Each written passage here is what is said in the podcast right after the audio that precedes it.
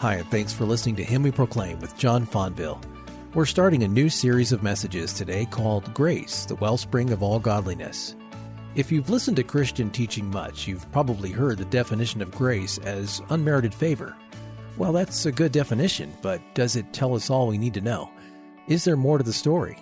Today, John Fonville looks at grace from a different angle and shows us that grace is also the saving power from Jesus, and it's what gives his followers power to live the Christian life. Here's part one of Grace, the Wellspring of All Godliness.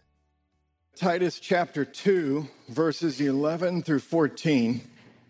And let me just review with you just a little bit to bring you back up to speed. But in Titus chapter 2, what we have seen is that the subject matter in this little letter changes from chapter one on church leadership to chapter two. Paul is focusing for us on church membership, what it looks like to be a member of the church, to be a Christian in the church. So, having just set forth the virtues of godly church membership in chapter 2, verses 2 through 10, Paul now is going to reveal for us the source from where these virtues come in verses 11 through 14. Now, the context of verses 11 through 14 goes all the way back to chapter 1, verse 16. Paul says some false Jewish teachers who had brought a false gospel into the church, which was overturning and destroying the church. He describes these false teachers as those who profess to know God. They profess to be Christians, to have salvation. They profess to know God, but they deny him by their works. So listen carefully separating salvation from subsequent obedience in life lies at the core of the false teacher's unorthodox teaching. Simply put, Paul's opponents are guilty of license license is as destructive to the gospel and the church as is legalism. License and legalism are both threats to and destructive of the gospel. And so, driven by greed, chapter 1, verse 11, these false teachers, their character and their conduct were epitomizing, embodying in the churches the worst of Cretan cultural vices that's what Paul says in chapter 1, verses 12 through 13, where he quotes Epimenides, the poet, and he says, One of the Cretans, a prophet of their own, said, Cretans are always liars, evil beasts, lazy gluttons. This testimony is true. He's speaking of the false teachers. By their teaching and by their character, Paul says that they were exercising a negative, licentious influence on the whole church. And because of that, as we looked at, some of the church members had begun embracing a licentious, indulgent Cretan lifestyle. So the culture, the fallen culture, had infiltrated into the church these false teachers. And so, what Paul was doing, he was assigning Titus the task of bringing order to these churches. And part of the task of bringing order to these churches was to help the church members break away from this licentious, indulgent lifestyle and instead, chapter 2, verse 1, live a life that is in accordance with sound doctrine. And that's what he's teaching in chapter 2, what it looks like to live in a life in accordance with the gospel. And so these Cretan false teachers were negatively influencing the church. So, for example, back in chapter 2, verses 4 through 5, with the younger women, we saw in context that some of the young women had embraced the new Roman woman paradigm, which was just say, throw all restraint and, and sexual restraint to the wind and just indulge yourself in the vices of culture. Because this is what it is to be a woman. And we saw that this is not the ideal woman. It is actually the opposite of what the gospel produces in a young woman's heart. So this is what Paul's doing. He is, he is calling upon all the members of the church, regardless of their age, gender, or legal social status, to pursue godliness in their ordinary daily life ordinary daily living, you are to pursue godliness. And so his ethical instructions in verses 2 through 10 are not to be ignored by church members. They're not to be marginalized by church members. They're not to be shoved off and said, Oh, I'm covered by grace. So if I don't live like this, it's okay. It's not okay. It's never okay to indulge in sin. And this is what Paul's teaching us. He's saying that all church members, chapter 2, verses 2 through 10, have a responsibility. In other words, if you're a Christian, you have a responsibility to live a godly life. And the gospel is not a license to give you an excuse not to. Godly virtue by those who profess to know God, Paul says three times, chapter 2, verse 5, chapter 2, verse 8, chapter 2, verse 10, three times. It results in adorning the gospel, in commending the gospel in a favorable light to those who are watching the church. So here's the question with all that context to come up to verses 11 through 14. How is it possible to live that kind of a godly life in such an ungodly culture that has such powerful pressure to live the opposite way? Where does this kind of godliness come from? In other words, how does Paul combat the error of license? He's going to give us the answer in verses 11 through 14. So let's read it because verses 11 through 14, along with chapter 3, verses 3 to 7, forms the heart of this letter. So listen to the answer that he gives. Here's how you live a godly life. Here's the answer. Here's how you combat the error of license. He's going to teach us. Listen. He says, verse 11, For the grace of God has appeared, bringing salvation for all people, training us to renounce ungodliness and worldly passions and to live self controlled, upright, and godly lives in this present age, waiting for our blessed hope, the appearing of the glory of our great God and Savior, Jesus Christ, who gave himself for us to redeem us from all lawlessness and to purify for himself a people for his own possession who are zealous for good works. This is a powerful, powerful passage of scripture. Let me just give you a little bit of insight before we look at it verses 11 through 14 is one long, complex sentence in the Greek. So if you're a Bible expositor and you're trying to diagram this sentence, it is hard. so it's one long sentence that just keeps going and going because Paul is so enthralled with the gospel. This is what he does all over the New Testament. For example, in Ephesians chapter 1, verses 3 to 14, it's one long sentence. And then verses 15 to the end of chapter 1, one long sentence. He does this all the time. He makes grammar class very difficult. But here's the point God's, this is one long sentence that says God's grace is the sole subject of this sentence. The grace of God. We'll come back to that. The participle, if you know grammar, in verse 12, training or teaching or educating, controls the whole direction of this one big sentence. The subject is the grace of God. The whole direction is training, education. And the conjunction for, look at verse 11, the first word for ties together verses 2 through 10 and verses 11 to 14, so that Paul is now introducing the theological foundation upon which all his ethical instructions to you that you're supposed to do, he rests all of that on verses 11 through 14. Simply put, let me just take all that together and just say it simple for you. Paul is teaching us that the source of all godly living is the grace of God the source, the empowerment, the enablement of all godly living that he talks about in verses 2 through 10, the way that comes about and happens comes about from the grace of God because the grace of God educates us to do this. All of the previously mentioned virtues are the effects of the education of grace. So let me just, before we move on and look at this in more detail, let me just give you this important observation, which we'll come back to at the end.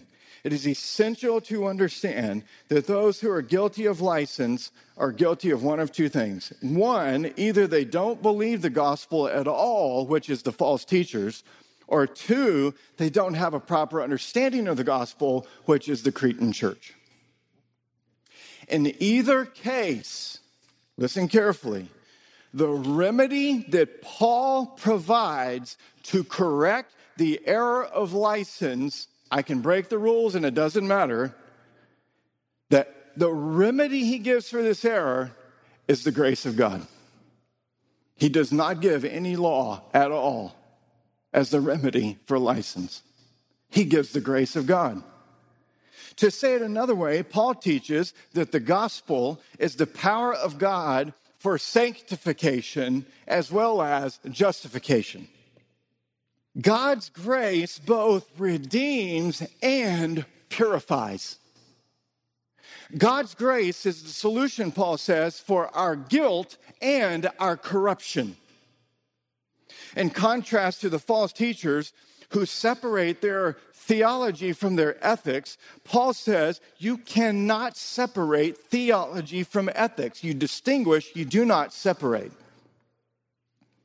Consequently, one of the biggest problems in the church is a failure to properly distinguish without separating.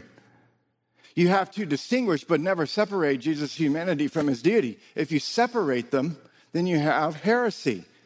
You have to distinguish them, but never separate them. The same is true in salvation here. You distinguish theology, gospel from ethics, law. You don't separate them, but you distinguish them.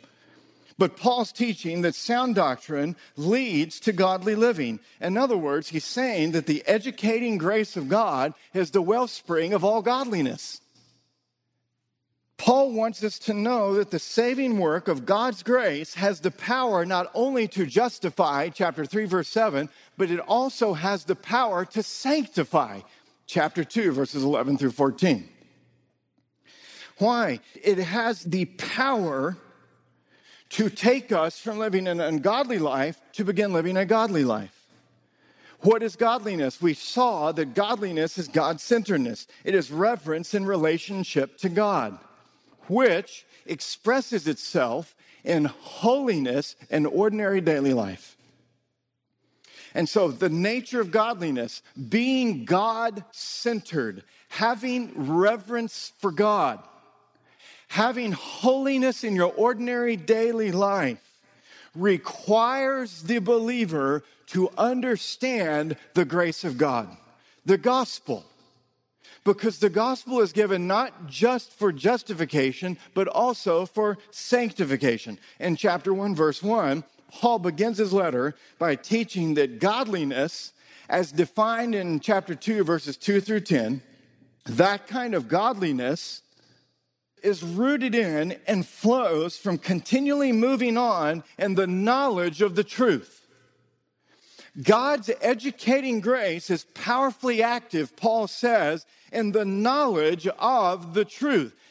You have to hear the gospel over and over and over again because hearing that story is what transforms you.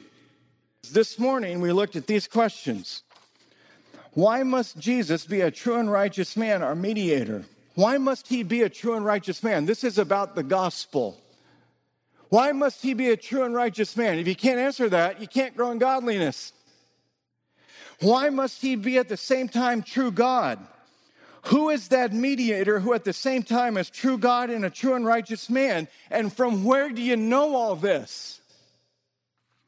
You see, Paul says you have God's transforming grace is powerfully active, rooted in from continually moving on in the gospel, the knowledge of the truth.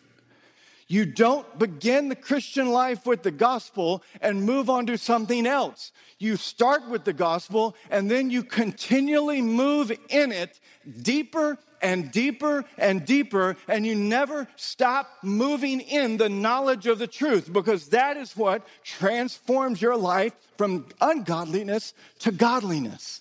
This is what Paul is teaching. So he firmly grounds the virtuous Christian life in the education of grace. Here's the very important insight about that. Only the grace of God will bring transformation to the church. In his book, The Romance of Grace, listen to what Jim McNeely writes. He says, Grace, grace is the essential foundation for true virtue. If you are serious about personal transformation, sustainable, behavioral, heart level holiness, you need to know that you are not going to get even close to that holiness without grace. Your flesh is a unicycle to Hong Kong, while grace is a Mach 5 fighter jet. In other words, you're not going to get to Hong Kong on your unicycle. This is not going to happen. And so here's what Paul says in chapter 2, verses 11 through 14. He highlights four saving actions of God's grace. Four saving actions of God's grace, which all four actions are continually educating believers to pursue godliness in their ordinary daily life. And all these saving actions that we're going to look at encompass the past, present, and future. So let's look at verse 11, and let's look this week at the first saving action. Look at verse 11. Paul says, For the grace of God has appeared, past tense, bringing salvation for all people. For the grace of God has appeared, bringing salvation for all people. Look at the end of verse 10 there's the phrase, God our Savior. Verses 11 through 14 elaborate the designation God our Savior. God is a God who saves. And Paul, now in verses 11 through 14, is going to teach us about God our Savior, the God who actually saves. And he begins by teaching that the basis of godly living is grounded in the first coming of Jesus Christ the historical event of Jesus' appearing. The Greek verb epiphano is where we get the English word epiphany. Epiphany. January 6th on the liturgical calendar is when the church observes the ancient Christian holy day, commonly referred to as Epiphany. Could it date back as far as the third century that the church has celebrated the day of Epiphany? So the verb has appeared means epiphany. It has appeared. And it conveys this idea of a sudden and surprising appearance of light, of its entrance for the first time, and of its effect in illuminating those in darkness. What has appeared to do this?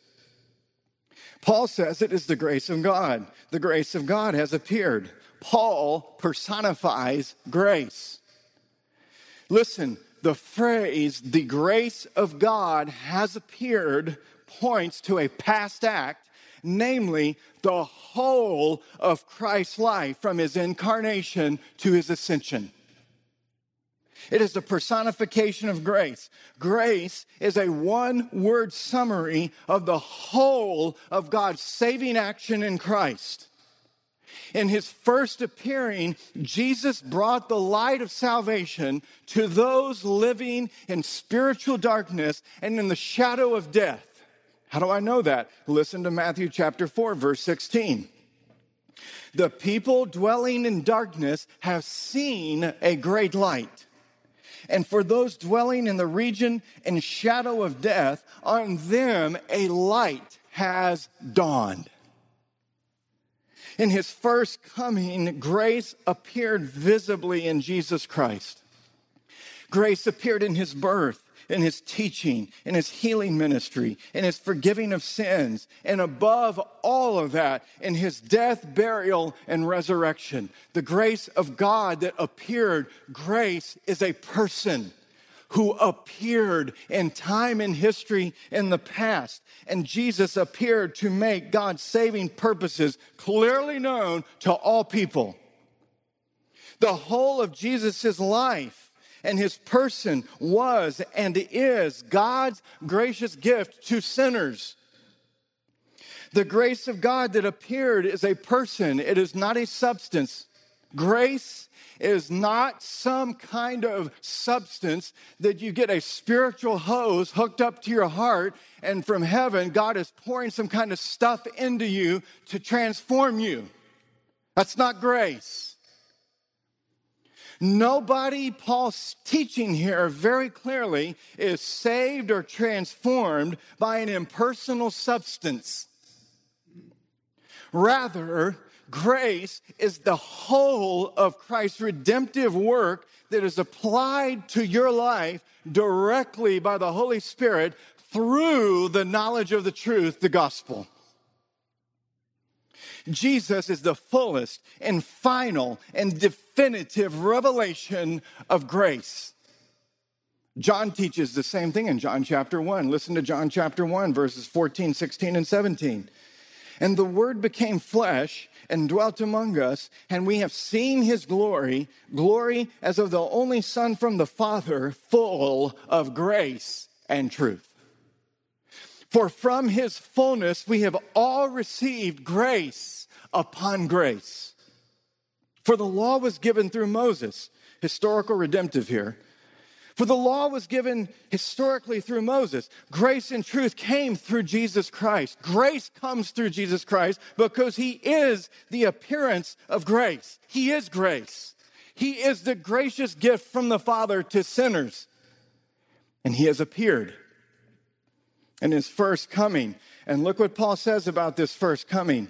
The grace of God has appeared, bringing salvation. Do you know what that word means? It means to appear in saving power. Jesus, the grace of God, has appeared in the past with saving power. He brings with him salvation. He has appeared in a way that personifies grace as saving. Salvation is the proper office of Christ. Jesus came to save above all things. In his first coming, Jesus came to be a savior, not a teacher. A teacher informs but does not save. A savior saves. This is an implicit announcement of Jesus' deity, which Paul gets very clear with in verse 13, where he calls him our great God and Savior, because only God can save.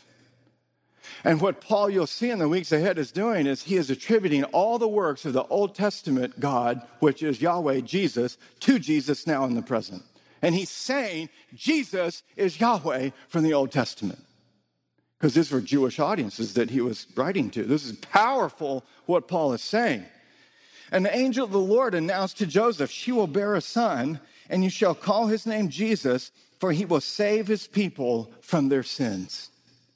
Jesus is a savior above all things, and this is what he appeared for to powerfully bring salvation to his people. Now, what kind of salvation did he bring? It is very important in this context to understand this that the emphasis on salvation is this it is the ongoing working of the initial gift of grace that appeared in his life. What does that mean? It means this Paul's saying Christ appeared not just to secure our forgiveness, but also to free us from our bondage and corruption. He elaborates this in great detail in verses 12 through 14. But for now, in verse 11, I want you to see this that the appearance of the grace of God, Jesus is the uh, grace of God, He is the appearance. He brings salvation which includes justification, chapter 3, verse 7. But this salvation that Paul's talking about in this context is not justification. It is not the forgiveness of sins, it is something more. The salvation Paul is talking about is the salvation from slavery to sin. All people are born into this world inheriting not only Adam's guilt, but Adam's corruption. And so it is our condition of sin that determines our acts of sin. Therefore, this means we need a mediator who will save us not only from the guilt of sin, but from the enslavement and corruption of sin.